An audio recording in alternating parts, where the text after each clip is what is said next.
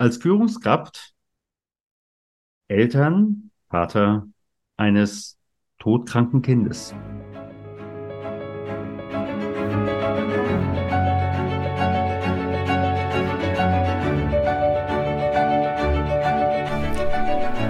Schweres leicht gesagt.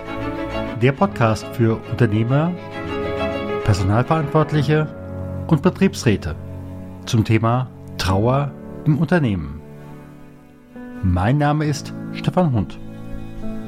Bevor wir starten, bitte ich dich, diesen Podcast zu abonnieren, damit du auch in Zukunft jede Folge direkt frisch auf deinen Podcast-Player bekommst. Wenn du eine Frage hast, die wir hier im Podcast ansprechen sollen oder einen bestimmten Gast einladen sollen, dann gib uns Bescheid. Am besten mit einer kurzen E-Mail über podcast.trauerimunternehmen.de. Und jetzt geht's los! Liebe Hörerinnen und Hörer, schön, dass ihr wieder einschaltet bei Das Schwere leicht gesagt. Und heute geht es darum, wenn man als Führungskraft, wobei ist es in dem Fall auch egal, ob man wirklich Führungskraft ist, aber da wird es nochmal prekärer, Vater eines Kindes ist, wo man von vornherein weiß, es ist schwerkrank. Ich begrüße dich, lieben, lieber Johannes Roller, ganz, ganz herzlich hier im Podcast, dass du mit mir, mit uns allen deine Erfahrung teilst, auch im Blick auf deinen Sohn Tobias. Und ja, wir kommen miteinander ins Gespräch. An dieser Stelle gleich schon mal der Hinweis. Du hast mit dem Buch Sonnenfarben, was ich hier mal kurz in die Kamera halte, äh, deine oder eure Geschichte aufgeschrieben. Und wer es bestellen möchte, findet es nachher in den Shownotes. Ja, lieber Johannes, schön, dass du da bist. Ja, grüß Gott, Stefan. Ja, wenn du an die Zeit mit Tobias zurückdenkst, an was denkst du zuerst? Zuerst denke ich eigentlich, dass er immer ein fröhliches Kind gewesen ist, unabhängig von seiner, von seinen Schmerzen und seiner Lebenslage, die er hatte. Es war enorm. Also zwei Sachen fallen mir ein. Das eine ist, wenn er abends, wenn er wirklich richtig schmerzenden Tag über hatte und er hat jeden Abend süß ein Abendgebet gesprochen und für seine Schwestern gebetet, für alles, dann hat er nicht gesagt, heute will er nicht beten, sondern hat er einfach nur schlicht gesagt, Papa, heute sollst du für mich beten. Weil er einfach nicht in der Lage war, das, das dann zu machen. Unsere Reaktion heutzutage ist sicher, dass wir erstmal ärgerlich sind und denken, was soll das alles? Warum bürdet uns Gott das alles auf? Er hat es in seinem kindlichen Glauben wirklich süß äh, gemacht gehabt, die ganzen Sachen. Und das zweite Erlebnis, was mir einfällt von ihm, oder wenn ich so spontan dran denke, ist sein achter Geburtstag, den er in der Klinik gefeiert hat. Wenn man sich vorstellt, wie das Kind aussah, mit Cortison vollgeschwemmt, der Kopf äh, kugelrund, der ganze Körper richtig dick von diesem hohen Mengen Cortison. Er war voll verkabelt mit der Ernährungspumpe und diesem und jenem. Und dann stand er abends an seinem Geburtstag, was in der Klinik gefeiert worden ist, an seinem Tischle mit den Geschenken, die er gekriegt hat und dankte Gott für diesen schönen Tag. Da kann ich nur sagen, dass sind mir die Tränen im Hintergrund runtergelaufen, dass er danken konnte für einen Tag, den er als schön empfunden hat, wo jeder andere sagen wird, wie kannst du in so einem Hintergrund, du stehst eigentlich kurz vorm Tod, man wusste es damals noch nicht, dass es so schnell geht, aber es war klar, es wird nicht mehr lange gehen. Und dann praktisch so Gott danken für so einen tollen Tag in einer Umgebung, ein Isolierzimmer, wenn man so will, in Quarantäne leben, mit lauter Schläuchen behangen, lauter Medikamente nehmen müssen. Also das war schon beeindruckend. Hm. Kannst du an dieser Stelle für unsere Hörer, die das Buch noch nicht gelesen haben, was zur eigentlichen, oder ich sag mal so, es war ja irgendwann mal eine Diagnosensuche sagen? Ja, das war nicht ganz einfach, weil er eigentlich als kerngesundes Kind auf die Welt kam. Er hatte Agape 10 gekriegt bei der Geburt oder nach der Geburt. Die ersten 14 Tage waren völlig problemlos. Dann hat er eine Bronchitis gekriegt. Das ist zunächst nicht, ist nicht schön, aber nicht schlimm. Und dann ging es halt nach und nach langsam los, dass er die Nahrung verweigert hat. Und dann kam er mit einem Dreivierteljahr notfallmäßig in die, in die Klinik wegen einer ganz schweren Lungenentzündung, die sie nicht in den Griff gekriegt haben, der, der Kinderarzt, trotz Antibiotikum. Meine Frau war dann wieder bei ihm. Ich kam mittags heim zum Mittagessen. Ich habe das Glück, jeden Tag zum Mittagessen heimfahren zu dürfen von, von der Arbeit. Und ich sah ihn wieder völlig bleich in seinem Körbchen liegen. Da habe ich zu meiner Frau gesagt, du musst unbedingt, sobald der Kinderarzt aufmacht, zu ihm hingehen. Das hat sie dann gemacht. Der Kinderarzt guckt ihn an, untersucht ihn und sagt, es gibt keine andere Möglichkeit und hat einen Notarzt angerufen und ihn sofort in die Klinik transferiert. Und die haben dann dort eine Woche um sein Leben regelrecht gekämpft, weil sie die Lungenentzündung nicht in den Griff gekriegt haben, die ganzen Antibiotika nicht gewirkt haben. Und er hat dann auch bis zum Lebensende eine chronische Lungenentzündung gehabt.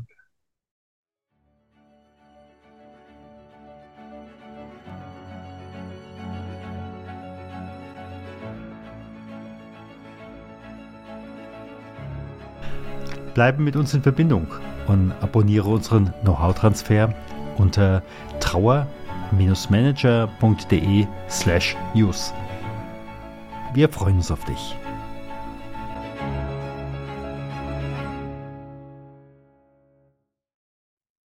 Wie geht man in diesem Moment damit um? Ja, es ist ein bisschen zwiegespalten. Zum einen muss man sagen, man schaltet alles links und rechts aus und sieht nur noch das Kind und tut alles, um dem Kind zu helfen, was in unserer Macht steht. Wobei wir natürlich die Ärzte alles machen. Du kannst ja auch nur daneben stehen und dem Kind praktisch einen, einen Schutzrahmen bieten, wenn man so will, oder das Gefühl geben, dass es nicht alleine ist. Und das andere ist eigentlich, dass man mit Gott praktisch so im Reinen sein muss oder so in Kontakt sein muss, dass man mit ihm letztendlich alles bespricht und ihm alles hinlegt, um damit eine innere Sicherheit zu kriegen, dass er einen beschützt und dabei ist, trotz dieser schwierigen Situation. Das ist etwas schwierig sicher zu verstehen für Leute, die das nicht durchgemacht haben. Das ist eine unglaubliche Hilfe, dieser Glaube, weil er einem wie, wie einen Handlauf gibt oder wie einen, einen Rahmen gibt, in dem man sich bewegen kann und weiß, man fühlt sich geborgen wie mit einer unsichtbaren Hand. Mhm. So wie Kleinkinder ja auch immer, wenn sie Angst haben, sich hinter dem Falten der Rock der Mutter verstecken oder nach der Hand von Mutter oder Vater greifen und sich dann sicher fühlen, selbst wenn ein Hund oder äh, kommt, der, der jetzt gefährlich aussieht oder sonst irgendeine gefährlichere Situation ist, dann fühlen die sich sicher, wenn sie fest die Hand der Mutter haben oder vom Vater. Das ist, ist also lebendig und bei uns ist halt eine unsichtbare Hand, die uns eigentlich, die uns richtig gut gehalten hat. Hm. Ich glaube, unsere Zuhörer und merken schon bei dir oder bei euch, ist der christliche Glaube sehr, sehr wichtig. Würdest du sagen, ohne den Glauben hättet ihr das nicht durchgestanden? Also zumindest nicht in dieser Art und Weise, wie wir, wie wir es durchgestanden haben. Es wäre mit Sicherheit völlig anders geworden. Es gibt ja auch viele, wo wir mitgekriegt haben, auch auf der Station vom Tobias, die dort waren, wo die Ehen zu Brüche gegangen sind an dieser Extremsituation. Ich weiß nicht, wie ich selber damit umgegangen wäre, wenn ich nicht wüsste, wir sehen ihn später im Himmel wieder. Er ist uns letztendlich nur vorausgegangen, so schwer das ist, vor allem wenn man sehr kinderlieb ist und gern noch mehr Kinder gehabt hätte. Von dem muss ich sagen, bin mir eigentlich dankbar. Hm. Wie sieht in so einer Situation eigentlich überhaupt Familienleben aus? Also in dem Buch, äh, das kann ich mal für die äh, Zuhörerinnen und Zuhörer vorwegnehmen. Also in letzter Konsequenz geben deine Frau und du, ihr, ihr gebt euch das Stapelholz in die Hand. Äh, ich will nicht gerade sagen, ihr seht nur noch das Stapelholz und die Notiz am Kühlschrank, aber wie sieht in dem Moment Familienleben aus? Also Familienleben ist ganz, ganz schwierig gewesen, zumindest in den Phasen, wo er in der Klinik war. Und es waren lange Phasen. Und das letzte Jahr seines, wie du gesagt hast, uns praktisch den Autoschlüssel an der Klinikschranke in die Hand gegeben. Ich habe die Nächte gemacht, sie war tagsüber da.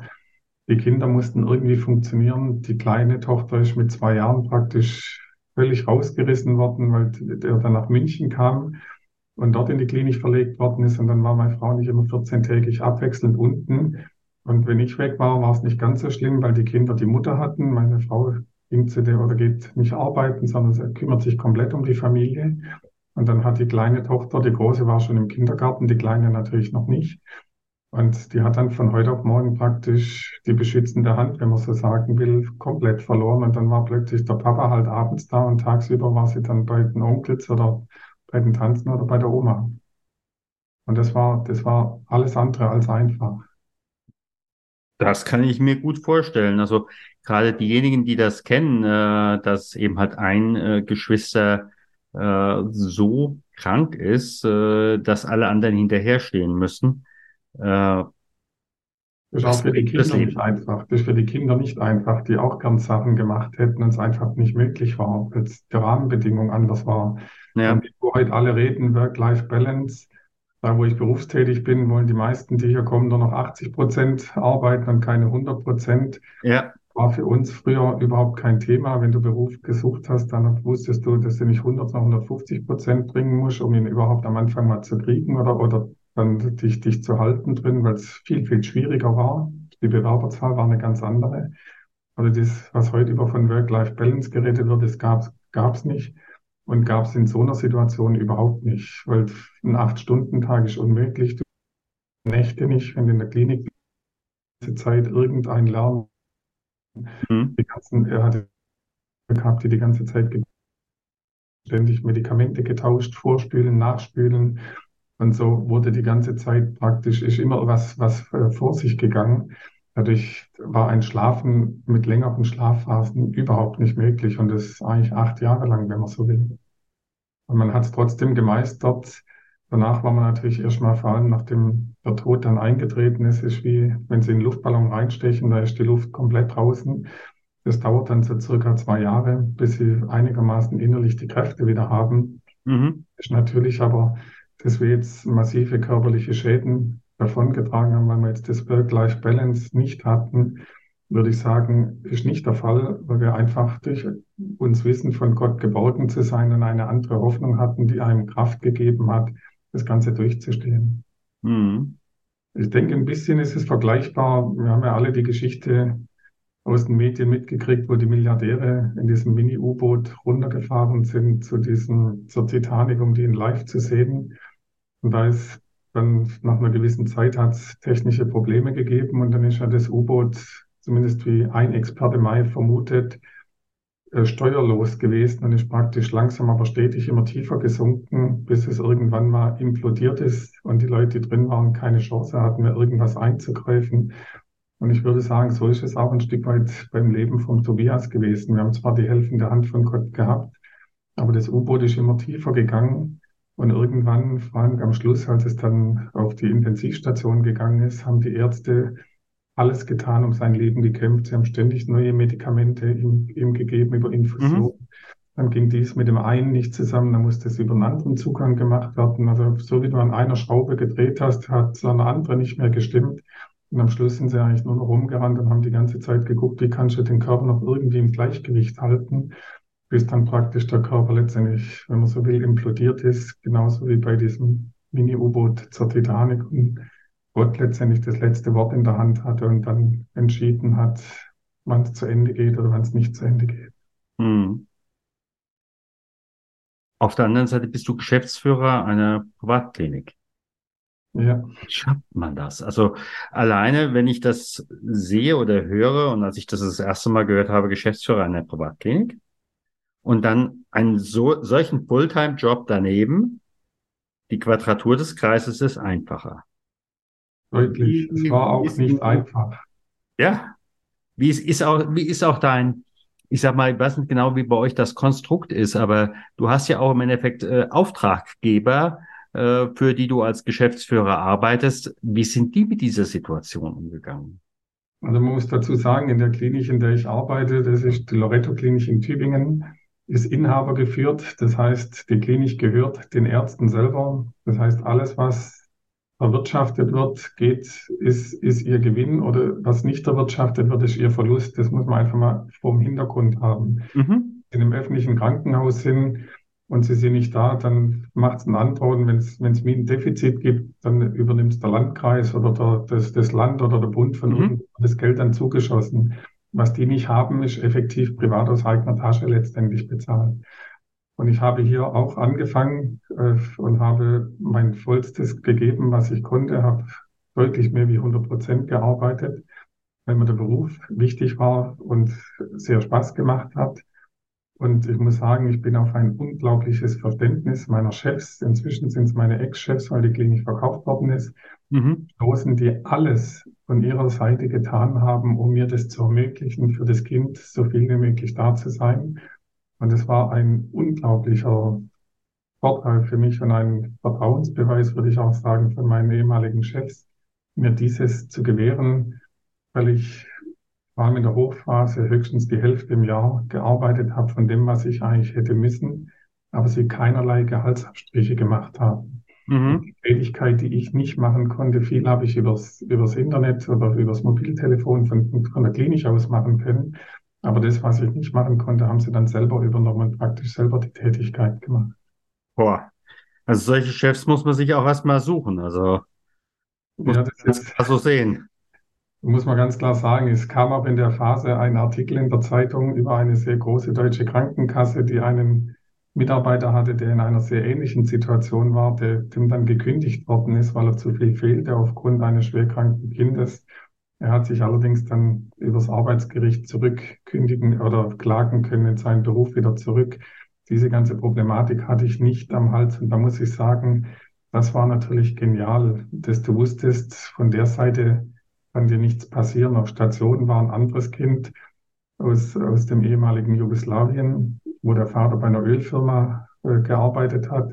Und weil die Mutter nicht in der Lage war, sich um das Kind zu kümmern, oben, die war psychisch einfach überfordert, ist er hochgegangen und hat dann erzählt, dass die Firma ihm jetzt gekündigt hätte, weil er zu lange gefehlt hat und arbeitslos geworden ist, um das Kind praktisch mit zu betreuen. Und ist ja logisch, dass ein Elternteil alles tut für so ein Kind. Diese Probleme hatte ich zum Glück alle nicht, sondern im mhm. Gegenteil, ich hatte jegliche Unterstützung. Und ich hatte noch einen riesen Vorteil. Ich wohne zehn Minuten von meiner Arbeitsstätte, also von der Loretto-Klinik entfernt. Die Loretto-Klinik ist zehn Minuten von der Uniklinik entfernt in Tübingen und die Uniklinik ist wieder circa zehn Minuten entfernt, wo ich wohne.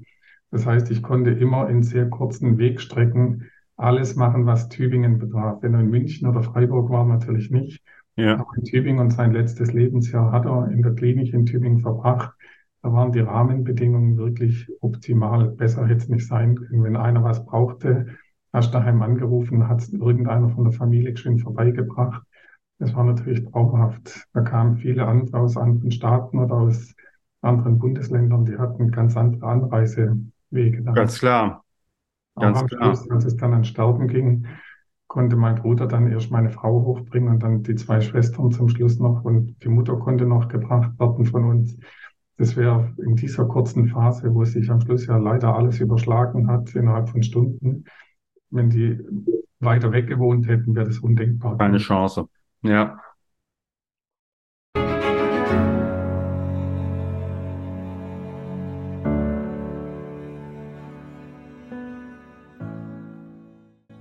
Im Arztbericht steht es unerbittlich. Jens, 42, hat Krebs im Endstadium. Noch sechs Wochen. Vielleicht. Und was jetzt? Zusätzlich zu allem Schock und aller Trauer. Wie geht es morgen weiter mit seiner jungen Familie, wenn das entscheidende Geld fehlt? Wie soll ab jetzt die Miete nach der Beerdigung bezahlt werden? Ohne größere Rücklagen. Wir von Trauer im Unternehmen machen Werbung für eine nagelneue, in Deutschland einzigartige Firmenpolice. Es ist uns eine Herzensangelegenheit.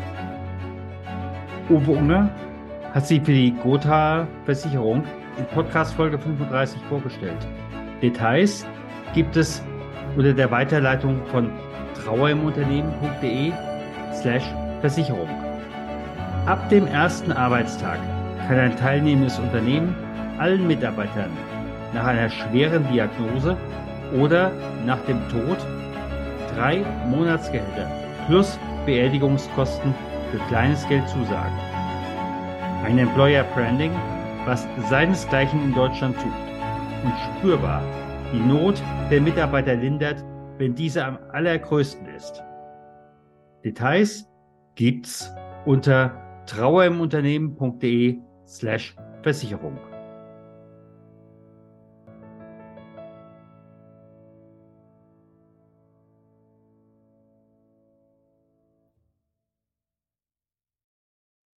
Wenn du jetzt auf diese ganzen Jahre zurückguckst, ähm, überleg einfach mal, was würdest du einer Führungskraft mitgeben, die so eine Situation hat wie, äh, hat wie du? Also eigentlich kann man so einer Führungskraft zunächst mal mitgeben, wenn ich gucke, wie es beim Tobias gelaufen ist, wir haben immer versucht, oder ich habe zumindest versucht, Augenmaß zu halten und immer versucht, bodenständig zu bleiben und die Sache nüchtern zu betrachten. Es ging einerseits um das Kind, mhm. andererseits ging es natürlich auch darum, eine Entscheidung zu treffen. Und ich habe immer versucht, die Entscheidung aus dem Blickwinkel des Kindes herauszutreffen. Wie würde ich entscheiden, wenn ich er wäre, der dort liegt und nicht nur einfach aus eigenem, äh, aus Egoismus heraus, was will ich, um, um alles zu haben. Gerade der eine Vater, der sein, seine Arbeit verloren hatte. Das war wirklich tragisch. Die haben das Kind nicht loslassen können zum Schluss und haben die Ärzte fast gezwungen weiterzumachen. Es sind dann seine Augen geplatzt, weil er so einen enormen Bluthochdruck hatte. Mhm. Also es war schlimm, wie das Kind leiden musste.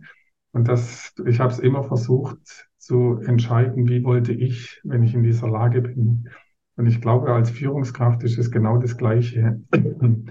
Wenn ich so, gehe ich zumindest meine Arbeit hier an. Ich versuche alles sehr bodenständig zu machen, versuche mir eine klare Linie zurechtzulegen und dann zu überlegen, wie würde ich es machen, wenn ich das selber, wenn ich das bin oder es selber haben wollte. Mhm. Dann natürlich immer durch das Gebet begleitet. Und dadurch trifft man andere Entscheidungen, hat eine andere Sicherheit, dieses zu machen.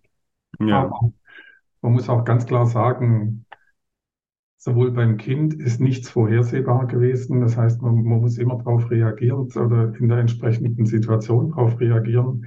Und als Führungskraft ist es genau das Gleiche.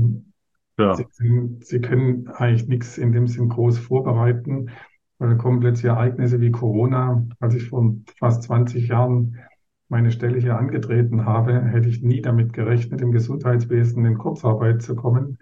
Und als Corona anfing, weil wir viel, hauptsächlich Wahleingriffe machen, dann war natürlich von heute auf morgen hieß nur noch Notfälle. Dann im Gesundheitswesen und darfst plötzlich, obwohl überall Not am Mann ist, darfst nicht mehr arbeiten. Für, für drei Monate, das ist natürlich schon äußerst schwierig und damit kann keiner rechnen, kalkulieren vorher. Das heißt, es kommen wie bei dem Kind auch unvorhergesehene Sachen. Und auch bei dieser U-Boot, was zur Titanic gekommen oder runter wollte, einfach unvorhergesehene Sachen. Und da müssen sie halt gucken, wie sie die handeln können und da einigermaßen durchkommen, ohne einen großen Schaden zu nehmen. Hm.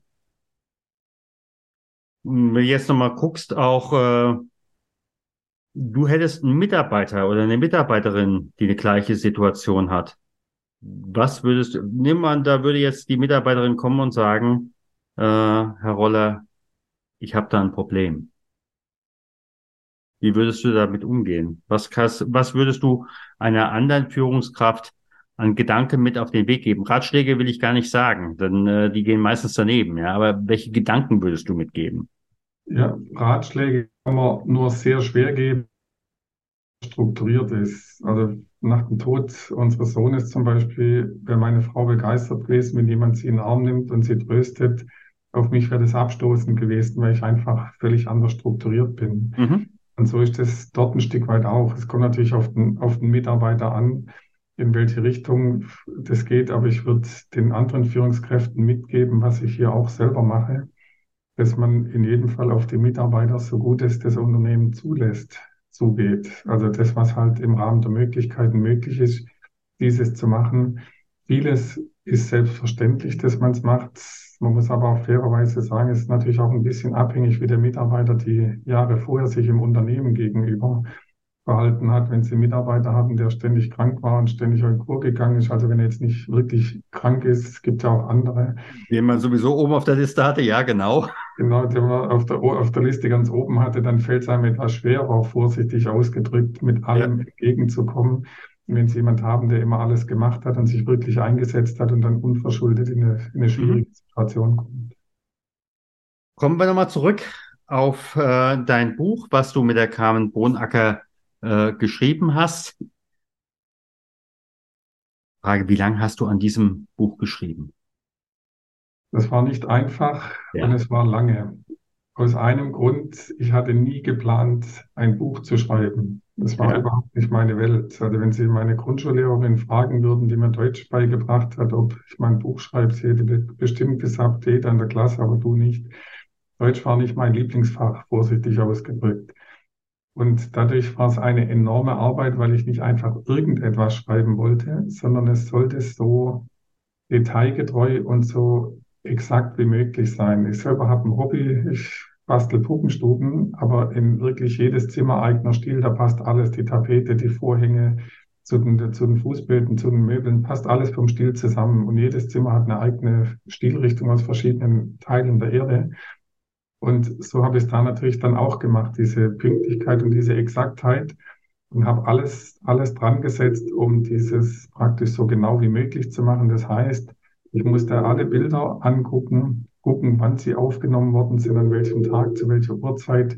Ich bin hergegangen, habe die ganzen Arztberichte geholt, rausgeholt, wann was gewesen ist, habe alle angeschrieben und angerufen, die mit ihm zu tun hatten, um praktisch von denen noch Informationen zu kriegen, was die, was die wissen und habe dann aus diesem Gesamten und aus der Erinnerung heraus natürlich versucht, den ganzen Verlauf praktisch rückwirkend zu rekonstruieren. Also es ist wahrscheinlich wie eine kriminaltechnische Arbeit gewesen, bloß dass es zum Glück nicht ein Kriminalfall war, sondern die Geschichte eines, eines Kindes, in dem Fall von unserem Sohn. Ja. Die, die Aber- Arbeit war lang, es sind fast zwei Jahre gewesen. Boah. Aber in letzter Konsequenz ist es ja auch therapeutisches Schreiben. Muss man ganz klar sagen, es ist, es ist nicht eingefallen, äh, leicht gefallen. Also die Tränen sind häufig geflossen, wenn du alles so exakt wieder miterlebst. Äh, Das war wirklich nicht einfach. Aber nachdem es abgeschlossen war und man das erste Exemplar in der Hand hält, ist man wirklich richtig begeistert, wenn man das Buch hat, weil es auch für die Kinder ihre Lebensgeschichte ist. Es ist ihre Kindheit gewesen, die toll aufbereitet worden ist. In dem Fall muss ich das Lob an die Frau Carmen Bodenacker geben, die es ja geschrieben hat. Ich selber habe alles vorgeschrieben und habe ihr die, die ganzen Sachen geliefert, aber sie hat effektiv alles ausformuliert und auch ein bisschen strukturiert dann. Also da ist sie wirklich, hat sie begnadete Hände zum Schreiben. Das hätte ich so nicht hingekriegt.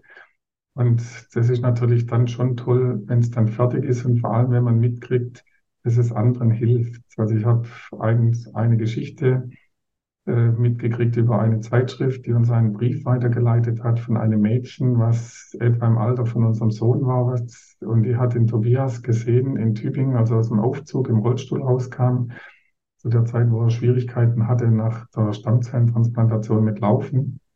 Und hat diese Strahlen gesehen. Mhm. Die Mutter hat gesagt, sie hätte sich, obwohl sie den Namen nicht kannte und nichts, hätte sich immer an diesem Strahlen sich selber gesagt, so wolle sie auch ihre Krankheit praktisch meistern, wie, wie dieses Kind, was rausgekommen ist und hat es dann an die, über, äh, sie kannte uns nicht über die, über eine Zeitschrift, die über einen Artikel, Tobi einen Artikel brachte, weitergeleitet und hat gesagt, dass dieses Lächeln und dieses Fröhliche, diese Ausstrahlung ihr immer Kraft gegeben hat. Und nachdem sie dann das Buch bekam und es gelesen hat, wollte sie genauso stark sein, wie er das gewesen ist. Und wenn man dann mitkriegt, dass das Kind etwas Positives bewirkt, muss man ganz klar sagen, das ist ein, ein schönes Gefühl. Ein Kind, was einfach in der Versenkung verschwindet, tut immer weh. Aber wenn man das Gefühl hat, die acht Jahre haben einen Sinn gehabt, sie haben in jedem Fall immer einen Sinn gehabt, aber einen sichtbaren Sinn, dann hilft Mhm. es einem ganz anders beim Verarbeiten. Ja.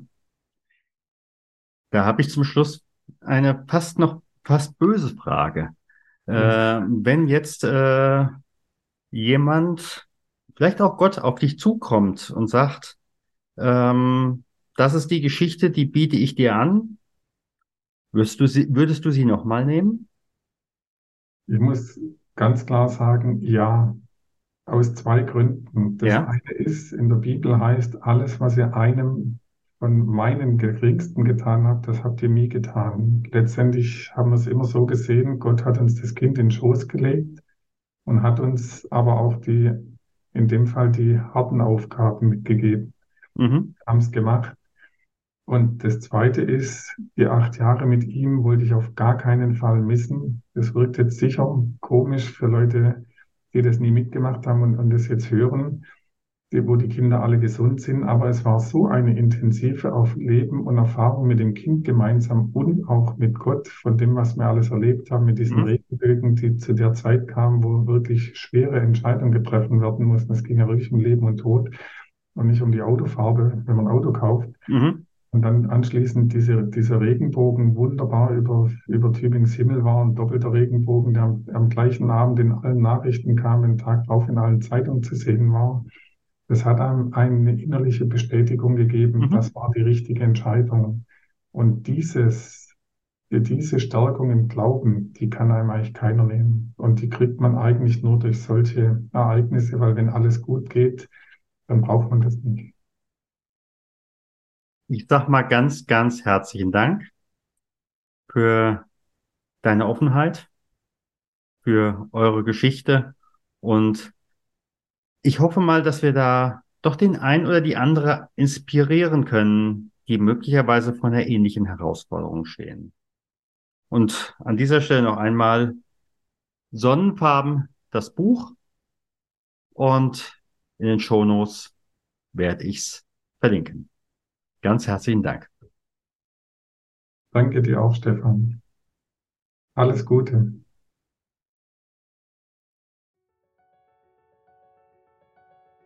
Vielen Dank, dass du auch heute wieder dabei warst bei Das Schwere leicht gesagt. Abonniere und teile gerne diese Podcast-Episode. Abonniere auch gerne unseren Know-how-Transfer, damit du und dein Unternehmen wissen, was sie bei Trauer eines Kollegen tun können. Alle Links findest du in den Show Notes. Wir freuen uns, wenn du in der nächsten Folge wieder dabei bist. Herzliche Grüße, dein Stefan von trauermanager.de